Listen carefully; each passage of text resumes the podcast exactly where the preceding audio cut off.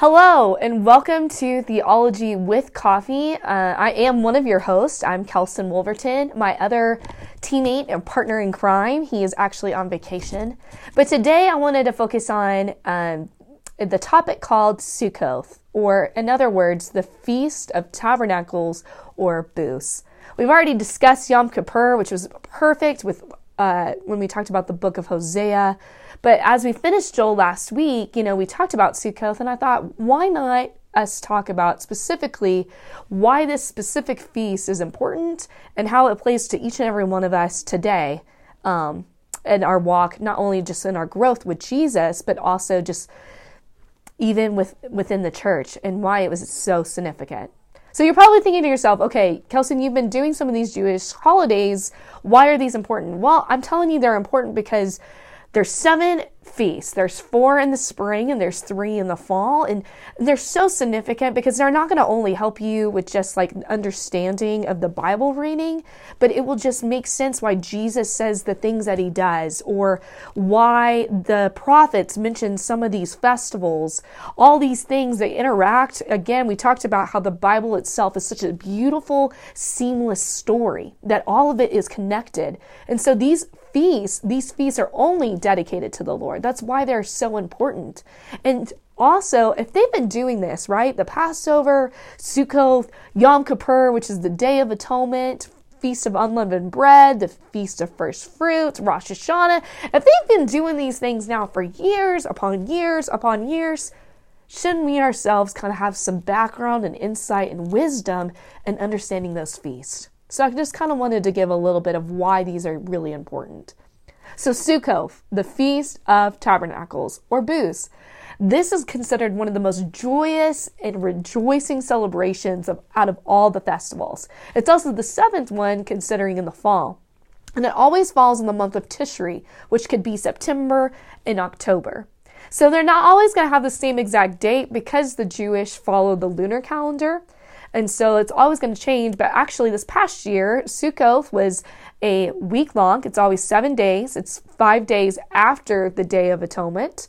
And we actually experienced Sukkot um, in October, the first week to second week of, um, of that month. So uh, that's when it happens, but it lasts for seven days. It's a time where the people itself uh, would make these tabernacles, these booths, um, where it would have two sides and then a back, and you would do trees and branches. And they were commanded, God's people, back in Exodus, and we see in Leviticus and Deuteronomy, to set these tabernacles, set these booths to, to remind God, uh, God's people that he was her provision, their light, all throughout the wilderness within those 40 years of uh, setting up a shelter real quickly and setting it down. And so this continu- continual traveling um, that we see why it's important, as well as not just God's goodness in the past, but also God's present of showing the harvest.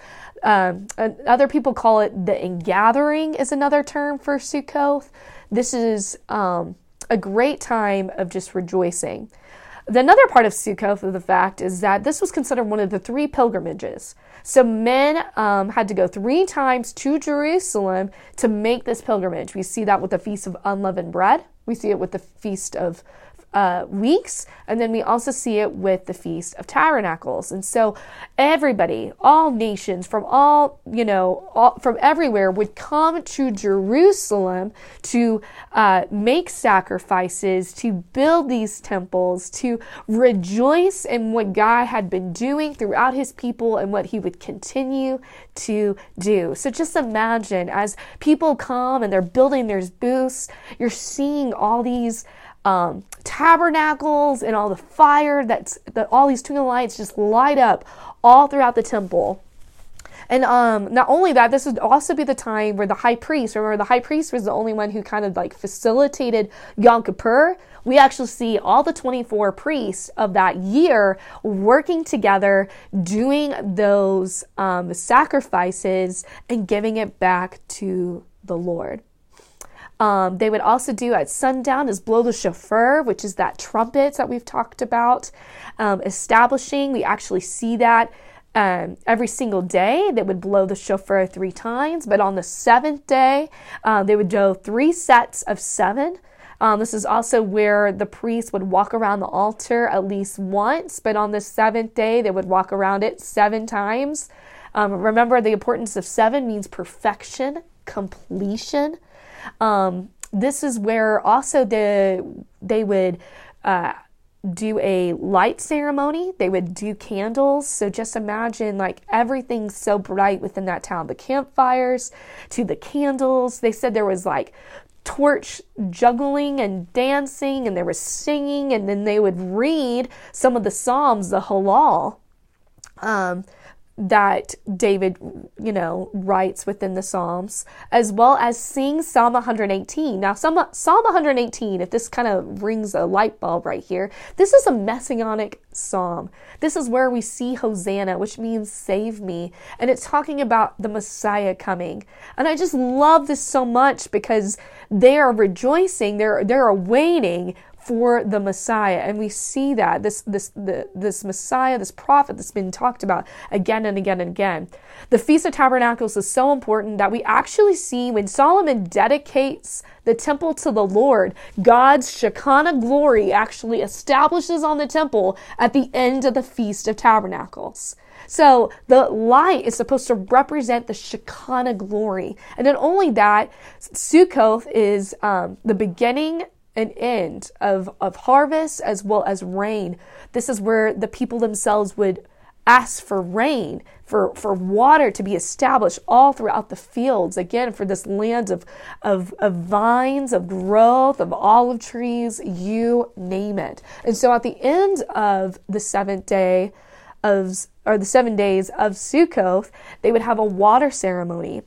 And it was very uh, detailed and exuberant where they had to get it from this on the south gate to the next to the east gate. It's this long periodic thing.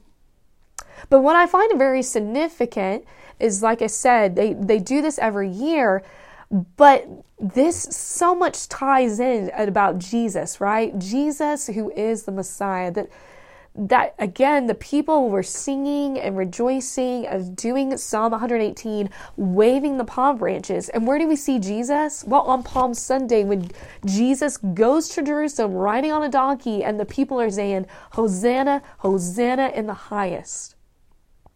Another thing great too is that we actually see jesus goes to the um, is experiencing the feast of tabernacles. And we see that actually in john chapter 7 through 9 and how he goes into the temple, right? They're experiencing this, they're rejoicing, they're singing it. And I love it because it actually says in scripture where Jesus literally stands up, cries out, and he says, I am, like anyone thirst, let him come to me and drink. Whoever believes in me, as the scriptures have said, out of his heart will flow rivers of living water. He even talks about, about I am the light the light of the world. Whoever follows me will not walk in darkness, will have the light of life. Oh, okay, so we just talked about the importance of water, the importance of light. Jesus comes in and he says, Look, I am the water. I am. Whoever thirsts in me, come and find me. I am that refuge, that provider, that shelter. I am the living and the breathing. And if you believe in me, you have living water. Just as like I am the light of the world. That that light, those menorahs, the candles, the torches, yes, that is light, but ultimately I am the light. I am the light that brightens and shines out throughout the darkness.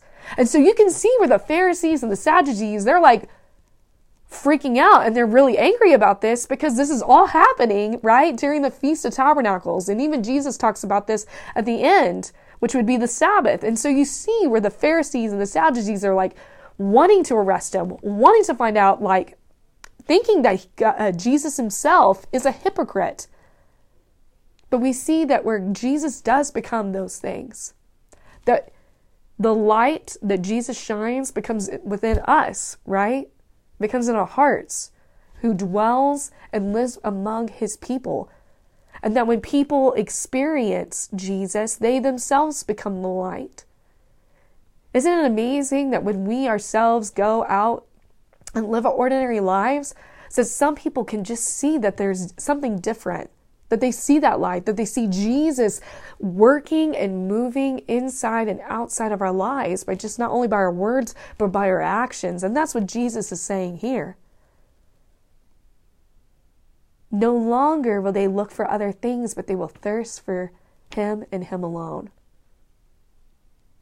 So, the modern version of Sukkot today is that you still build uh, forts or booths. You would do that in their patio and you would make those things. You wouldn't completely cover it up because at night, they say um, in Israel, especially in the autumn, you can see the sky just so clear and so perfect and so beautiful. And you can see the stars. And again, a reminder of how Jesus is our morning star, is our morning light. And we actually see those specific terms again and again all throughout Scripture, especially within the prophets. We also see too that even though the light ceremony and the water ceremony isn't really a thing anymore, we actually see where we celebrate at the end of Sukkot. Um, it's called the Simchat Torah, which talks about rejoicing about God's word, the Bible itself. Just how we um, uh, we read God's word, you know, reading scripture all throughout the year from Genesis to Revelation uh, they themselves, uh, the Jewish people, will read the book of the law and they would start from Genesis always to the end of Deuteronomy. And so they would finish Deuteronomy, the chapter, and start with Genesis again, and that cycle continues about how God Himself brought the law, who wrote the law, who gave it to Moses and gave it to us, that God's truth, that His commands and His laws remain in here. And so we celebrate with that because I think we ourselves all the time, and especially in the in the Western world, we have the Bible in our fingertips on our phones. Uh, we can listen to it on the radio. We have, probably have several Bibles, and yet sometimes I think we take it for granted of other countries that even just a piece, a piece of God's Word makes a difference. And if you haven't seen videos before, I really encourage you to do so. But even that of, of, of, people tribes, of people groups who don't have a Bible in their own language, finally have it. And you see the rejoicing, the enthusiasm, the life of knowing that they have a Bible that's written in their heart language. It just fills you with just joy and fills you with awe. And so, even with Sukkoth, we express and we thank God for His Word that He writ- has been written, that was given by the Holy Spirit to many different people all throughout all years and ages and different parts, and yet all come together into this beautiful, perfect love story, this love letter given to each and every one of us. So we also rejoice of the fact of reading God's Word at the end. So, how does it play with us? Well, ultimately, the Feast of Tabernacles, uh, Jesus talks about how he will come again in the second coming. The second coming of knowing that remember the nations themselves were scattered. That that wasn't part of God's plan. From Genesis 1 to 11, we see where God was wanting humanity to love and to know him, but we see where sin overtakes again and again. And so, because of that, the nations itself were scattered, but God chose one man to start off with, and we see that with Abraham and his generation. But that wouldn't stop there, that ultimately God wanted all people, all nations, all people groups to come and to gather again, just as with Sukkoth, where everyone would come and come to the temple to experience God's Shekinah's glory, Jesus will come back again and will be that tabernacle, that will be that temple, that light, that Shekinah glory, and will establish his, um, his reign, his throne on the Mount of Zion once again. And again, how uh, Zephaniah, Zechariah, Isaiah talks about like he, the waters itself will split, that it will come. And so we look forward to the day, right? The day of the Lord. We talked about that a lot with Joel, that it's judgment and deliverance. That it's not just a present It's not just a past, but it's also a future. And that the, right? The capital, the day of the Lord, Jesus will come again and it will establish this feast of booths of knowing that He is our provider, that our light and all nations will come together, will gather to experience the morning star, to thirst and have that living water that Jesus expresses in John and become part of this beautiful family. And that again, that it's all accepting for all people, that either we believe in Jesus or we don't believe in Jesus. And so, my prayer and my challenge this week for you is how has God been a light in your life? Is He your thirst, your living water that you are satisfied and sustained by? That He is your refuge, that He is your strength. And I challenge you that you would be that light, that you would be that fresh water to the people around you within your neighbors, to your friends, to your coworkers, to your families, to your communities. And even though Sukkot has already ended, that doesn't mean that we continue to live that legacy for Him. That we continue to celebrate and rejoice and be thankful that Jesus, Hosanna, saying me, would come and die on the cross for each and every one of us when we ourselves deserved sin and punishment within our life. But he thought he was worthy. We thought we were he thought we were worthy enough to die so that we can experience the indwelling that spirit. Just like in just like in Joel talks about the importance of the Holy Spirit and we see that fulfilled in Acts that we ourselves would experience that the living and the indwelling of God living inside and outside of our lives guiding and directing as we continue to know him within our uh, personal relationship, but also to share that abundance with the people all around us. Thank you so much for coming with Theology with Coffee. Um, looking forward to reuniting with my partner Taylor as we actually go into the book of Amos. Aren't you excited? It will be the same journals that you see here, so you won't have to get a new one. And um, if you don't have one, we would love to send you one, as well as to a um, for a friend. And so if you can email us at theologywcoffee at gmail.com, we would love for you to do that. Always feel free to comment on our Facebook page, email us with questions, maybe a book that you wanted to do, because we love doing that for you. Let me pray for you, and that'll be the end of Theology with Coffee today. Dear Heavenly Father, thank you so much for who you are. Thank you that you are our light, that you are our water, that we thirst, the living water. That it only comes from you and you alone. Thank you that the importance of Sukkoth and why it's so significant, not just back then, but now it is today, and how learning about these festivals, not just about Sukkoth, but all the rest of them, how they're significant and super important in our walk, an understanding of Scripture, and why Jesus said the things that he had to say how that can play into our, our minds. And so, Father, I just pray that um, if there is people right now watching this, even listening to this on our podcast later, that you would just give them a passion and a desire to just know your word. Sometimes we become stagnant, sometimes we become lukewarm. We're all guilty of that. But I pray that they would just have delight in reading and meditating your gospel of growing into the man or the woman that you have called them to be.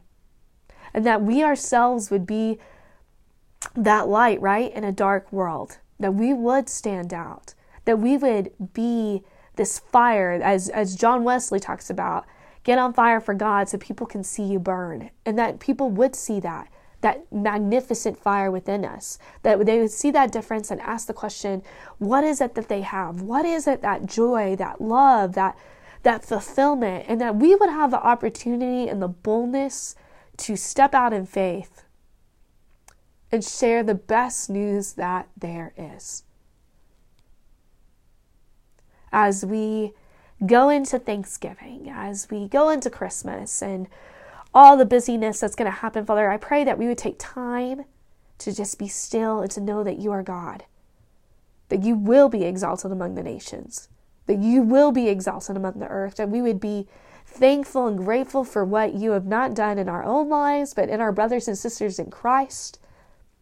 We would be thankful for the harvest that you have provided in all of our lives, as well as the incarnation of Jesus, who came as a baby on earth so he could experience humanity, the feels and emotions just as we do. So, Father, we thank you and we praise you in the name of the Father, of the Son, of the Holy Spirit. Amen. Thank you so much, and we'll see you next week.